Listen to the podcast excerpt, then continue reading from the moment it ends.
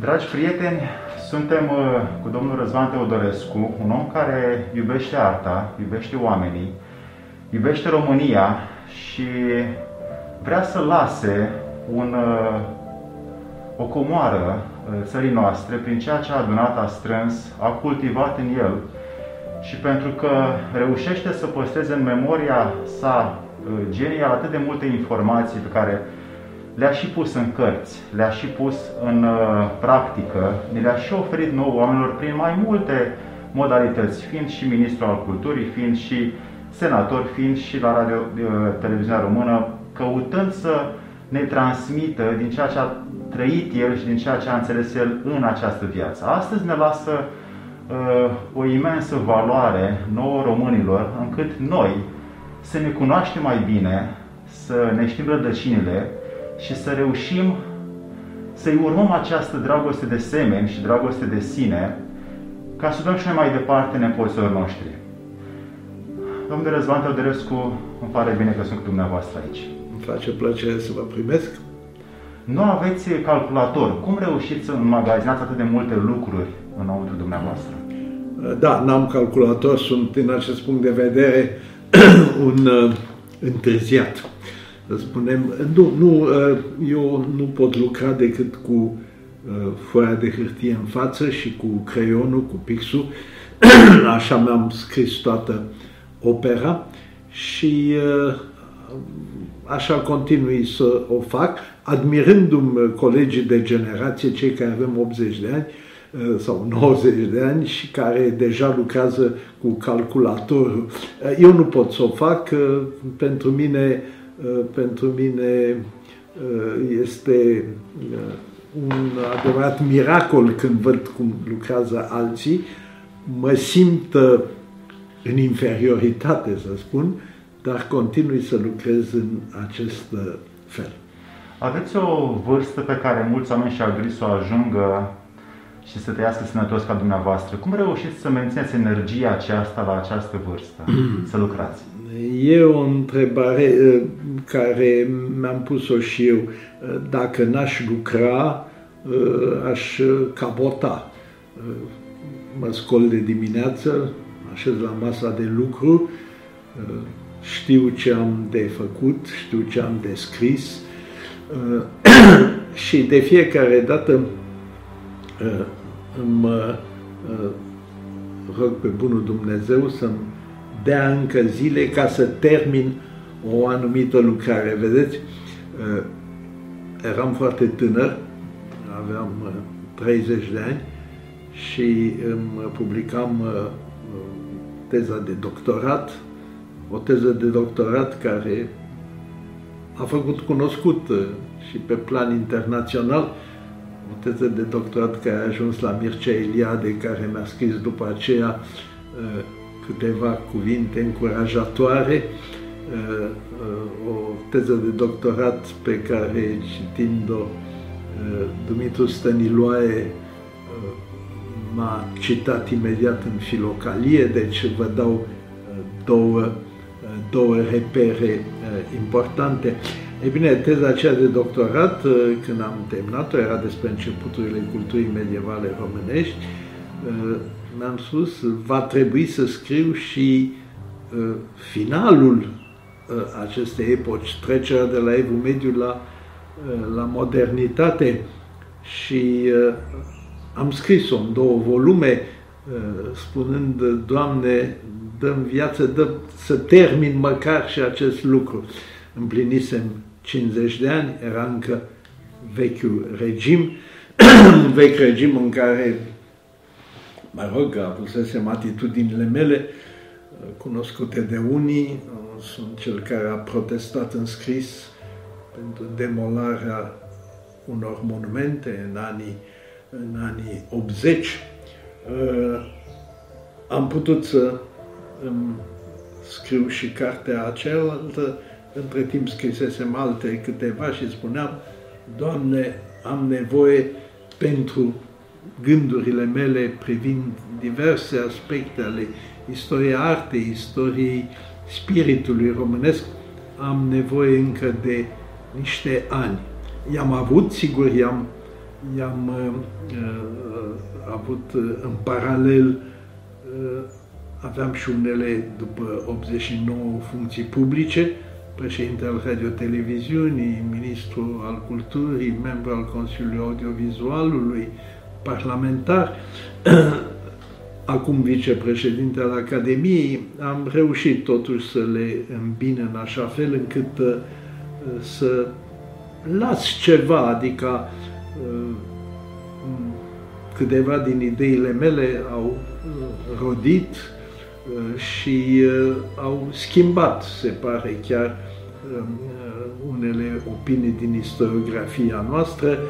Eu am vrut întotdeauna să fac istoria, a fost visul meu, chiar când uh, eram în situația de uh, exclus, pentru că am fost și exclus din universitate, când eram student al Facultății de Istorie. Din ce motiv? Pentru atitudini politice nesănătoase.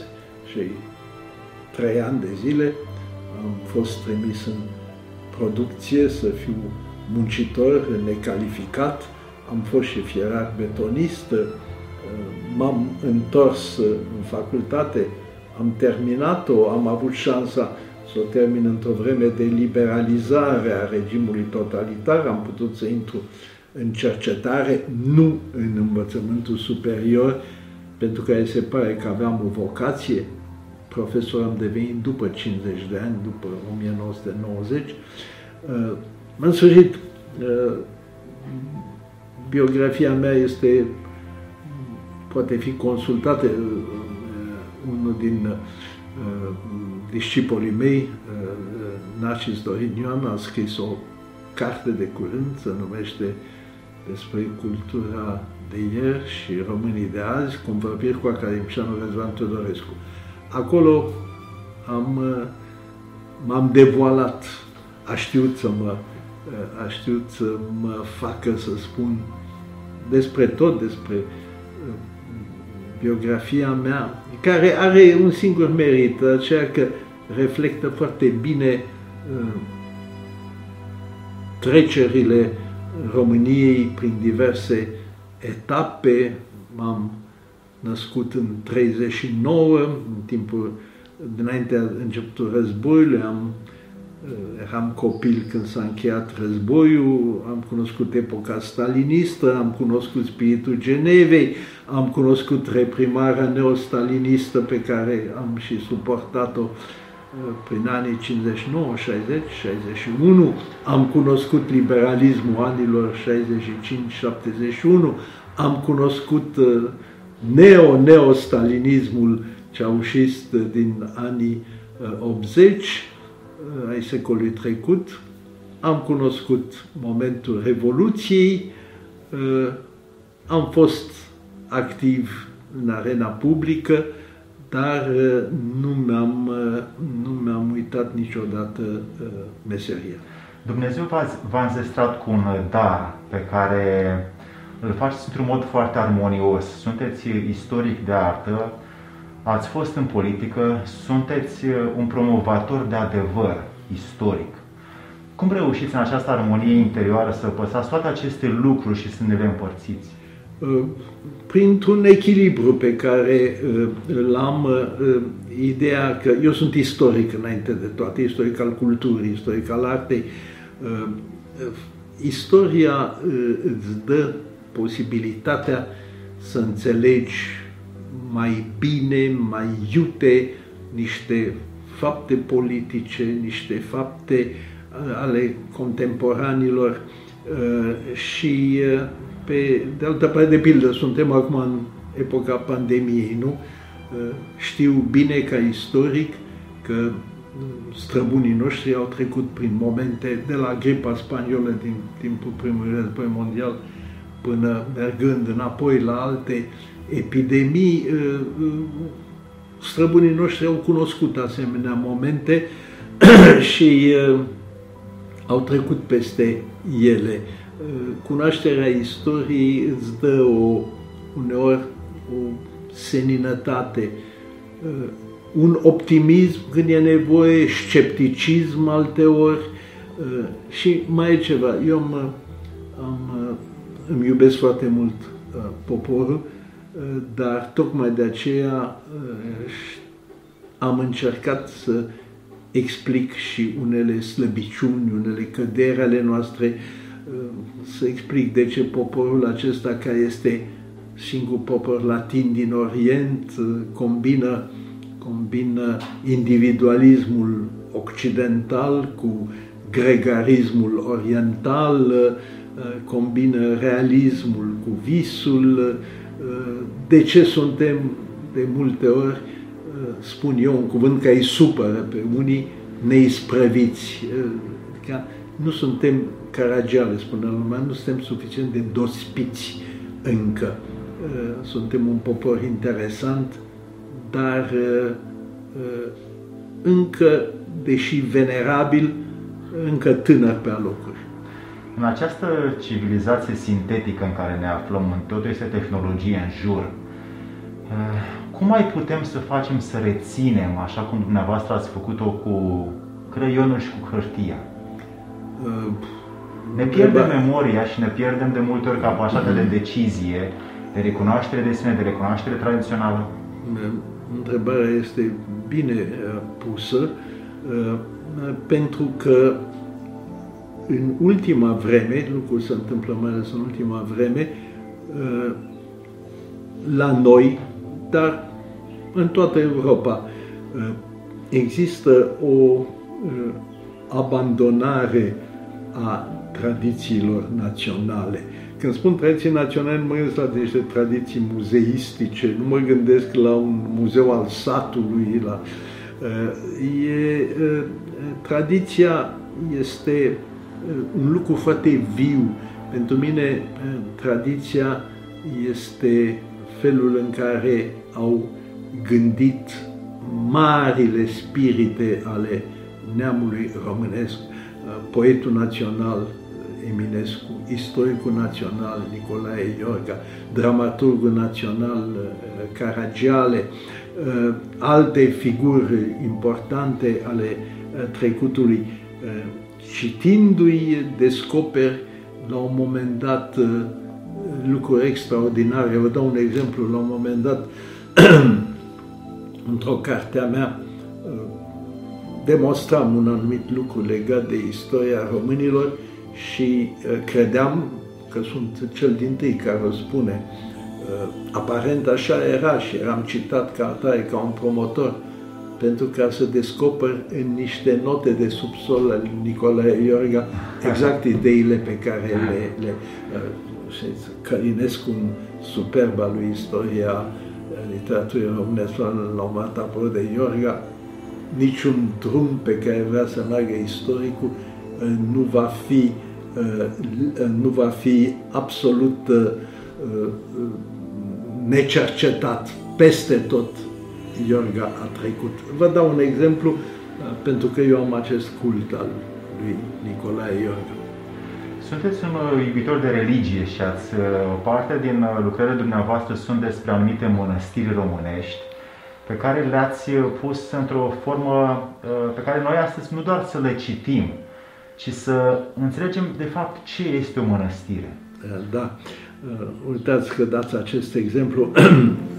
Am scris și despre mistica uh, ortodoxă despre isihasm, Părintele Stăniloae în legătură cu acest lucru m-a citat. Uh,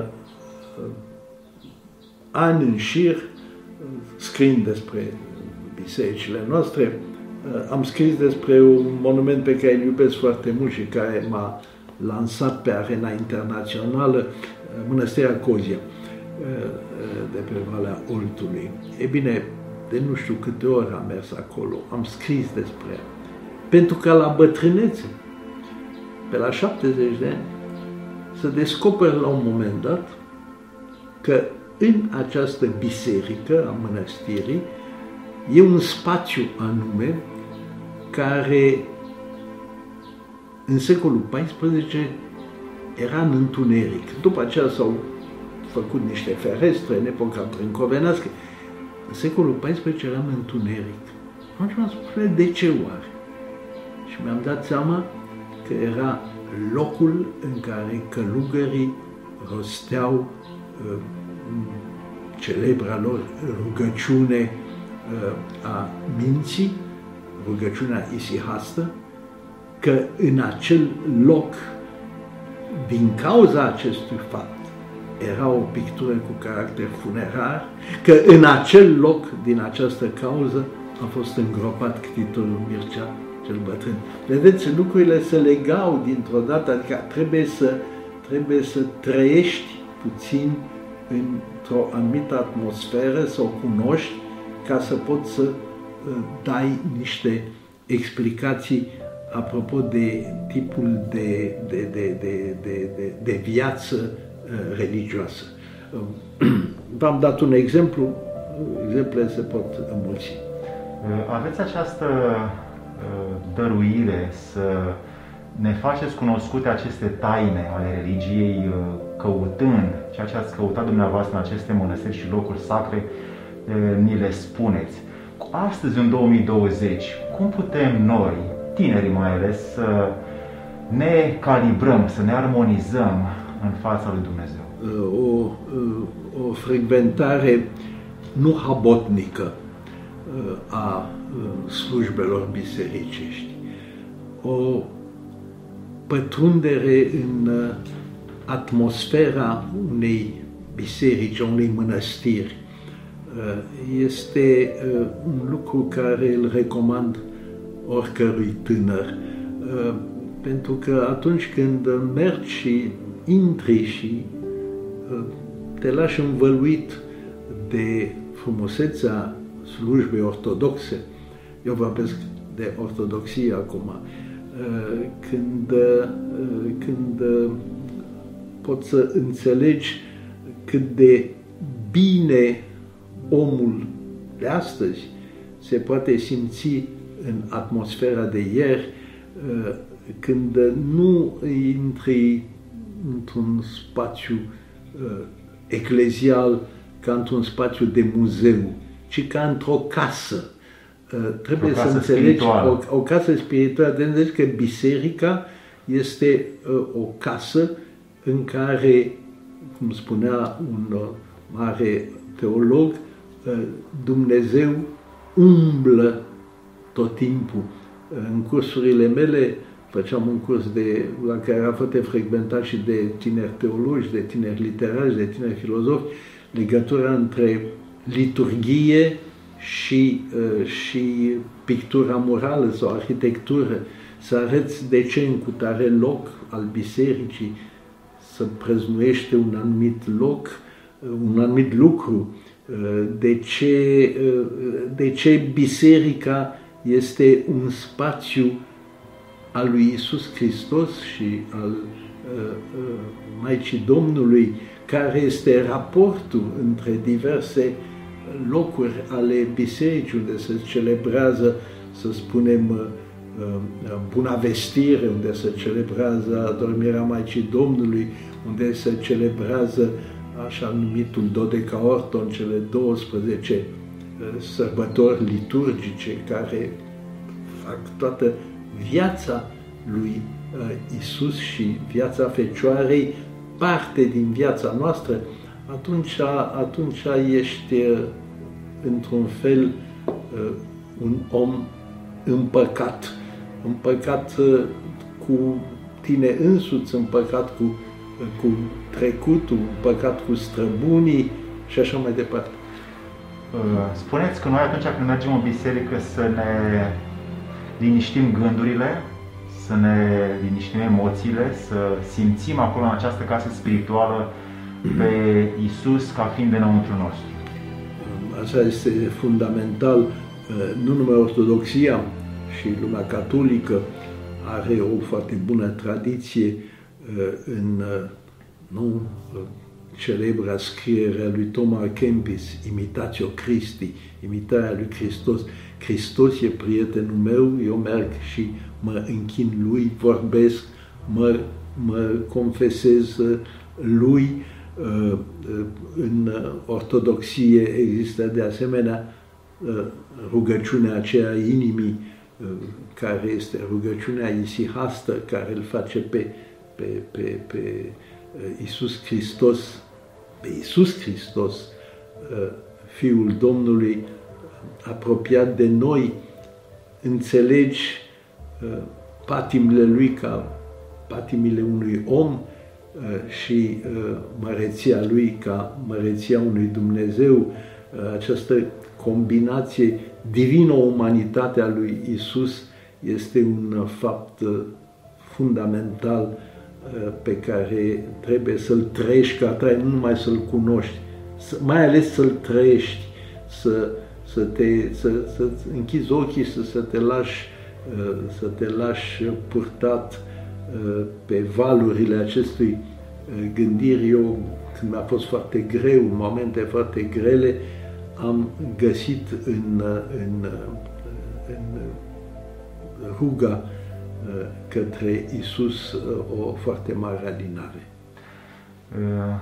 Părintele Stăniloae a avut a făcut efortul să traducă o parte din filocalii în anii 40-45. Acolo găsim o anumită conduită de viață pentru oamenii care doresc să-L poarte pe Dumnezeu în El însuși peste tot. Cum putem astăzi, după atâta timp, pentru că filocaliile sunt uh, tradiția ale secolului 7, 8, 9, să aplicăm astăzi, după 16 secole? Omul nu s-a schimbat. Omul nu s-a schimbat. Dar contextul. Uh, e numai uh, contextul. Omul nu s-a schimbat, s-au schimbat oamenii, ca să spun așa. Uh, iar ceea ce a făcut Părintele Stăniloae rămâne un, un mare demers cultural. Mă înțelegeți de ce la un moment dat când Părintele Stăniloae mi-a spus, domnule Todorescu, am să te citez în legătură cu isihasmul, am spus, nu vine să cred dumneavoastră pe mine, el mare specialist în Palamas. După câțiva ani, răposatul patriarh Teoctist mi-a dat telefon și mi-a spus, e, domn profesor, știți că sunteți citat în filocalie? Pentru mine a fost un, așa cum e citarea mea de către Mircea Eliade în istoria religiilor, așa rămâne citarea mea în filocalie de către Părinte Esteniloae, un lucru mai important decât multe, multe titluri pe care le-am și cu siguranță și alții acum vă citează pe dumneavoastră, doar că poate nu ajunge încă la urechile dumneavoastră acest lucru. Da, în sfârșit constat de multe ori, chiar ați spus punctul pe ei, n-am știut multă vreme că într-o mare lucrare la care sunt și eu colaborator, istoria românilor, un mare învățat un mare om al științei și al bisericii, care a fost Virgil Cândea, mi-a făcut teribilă onoare de a cita o anumită opinie a mea în legătură cu periodizarea istoriei românilor. N-am știut acest lucru decât după ce Virgil Cândea, care mi-a dat și răspunsul la discursul meu de recepție în Academie, a trecut în lumea celor drepți. Am descoperit acest lucru sau am descoperit uh, la unii dintre uh, elevii mei uh, sămânța care am aruncat-o uneori, că, fi, nu, fiindcă n-am căutat în genere, n-am, n-am, n-am căutat aceste lucruri. Sunt alții care vor să știe cam cum elevii lor îi citează. Îi... Pe mine mă interesează mai puțin acest lucru. Uh, important e că am spus ceva și dacă în urechile în care trebuiau să ajungă aceste lucruri au ajuns, e cu atât mai bine. Aveți multe tablouri pe care le uh, văd și aici în Academia Română, chiar și la Muzeul de Artă, când merg, uh, văd mai mulți străini decât români. Oamenii din România, din ce văd, nu mai uh, gustă, nu se mai hrănesc cu această frumusețe pe care... Astăzi, astăzi, astăzi sigur, că a scăzut foarte mult în ultimii 30 de ani. Uh, poporul român, care era un popor instruit, uh, a devenit mai puțin instruit. Uh, sigur, să petrec, eu când eram copil, am fost dus la Muzeul de Artă de mama mea, era imediat după abdicarea regelui, aveam 9 ani, 8 ani, 9 ani.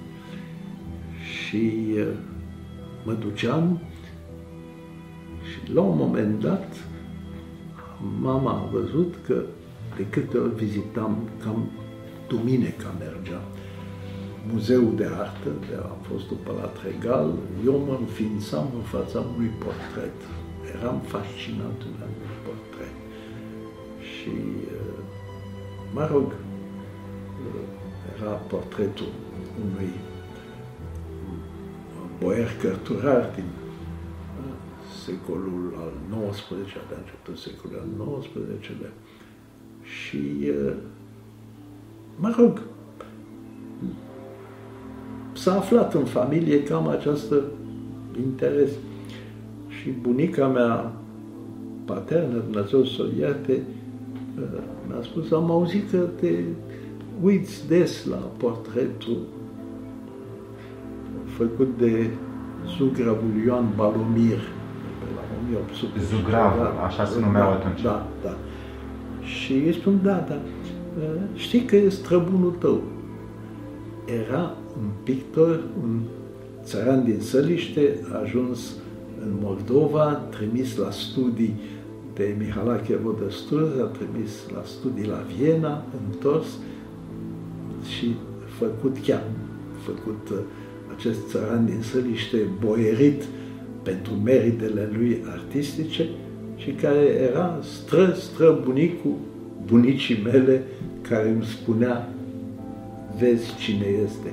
Eram atras ca un magnet. V-am spus asta apropo de vizita în muzee, uh, dar și atunci, atunci era lume multă care... Uh, acum e, acum e, poate explicație și faptul că uh, cine vrea să vadă niște lucruri, le vede pe internet, dar nu e același lucru.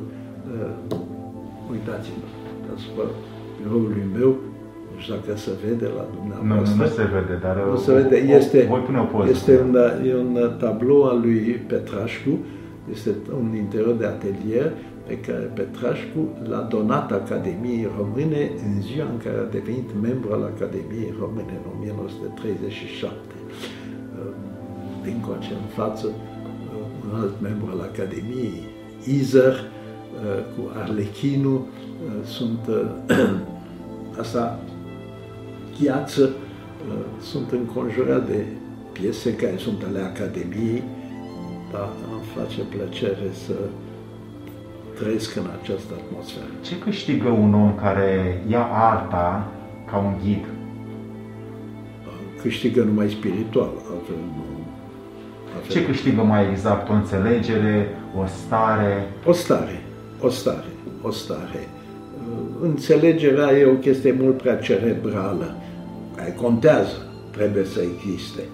Dar, uh, dar înainte de toate uh, este o anumită stare. Partea de înțelegere e cea pe care noi o explicăm. Eu de 40 de ani, uh, cu mici întreruperi în care am fost interzis, fac emisiuni de artă la teleenciclopedie. De 40, nu, de 45 de ani. Și acolo încerc să explic cerebral ce este un uh, tablou, dar uh, uh, trăirea în fața lui este altceva pe care nu ți-l poate da nici imaginea de televiziune, nici uh, contemplarea trăiei făcută direct. La, la fel este și cu uh, în mănăstiri sau în biserici, cu iconografia. A, a, absolut același lucru, absolut același lucru. Sigur că da. E, e, am să uit descoperiri pe care le-am făcut pentru sufletul meu în călătorii din, din, din străinătate, la Siena. Am intrat la un moment dat într-un palat, palat într-un palazzo publico. Uh, nu știam că acolo se găsește o anumită imagine cu care m-am întâlnit deodată și am rămas am rămas uh, impresionat. Astfel ne puneți uh, în brațe nouă tinerilor această extraordinară cunoaștere despre artă, despre istorie, despre religie și noi ce să facem cu ea mai departe? Să vă străduiți să păstrați ceea ce vă convine, ceea ce este bun pentru mintea, pentru intelectul și pentru sufletul dumneavoastră și să meditați la aceste lucruri pentru că ele pot uneori să fie o parte a unui ghid sufletesc și intelectual în același timp. Și sufletesc și intelectual. Lucrurile nu se pot despărți. Și astfel ne oferiți o hrană mai valoroasă decât mâncarea, mai valoroasă decât ce vedem în jur. Ne oferiți o hrană spirituală și artistică și istorică. E o, e o, e o hrană importantă, uh, dar uh, e o hrană care trebuie să fie bine digerată uh, bine digerată. Ea poate fi suculentă, dar dacă nu e bine digerată, poate să meargă la intoxicare. Domnule Răzvan Teodorescu, sunteți un ghid spiritual, istoric și artistic și vă mulțumim foarte mult pentru ceea ce faceți pentru România vă și pentru mulțumesc și eu pentru, pentru faptul că ați poposit aici la mine.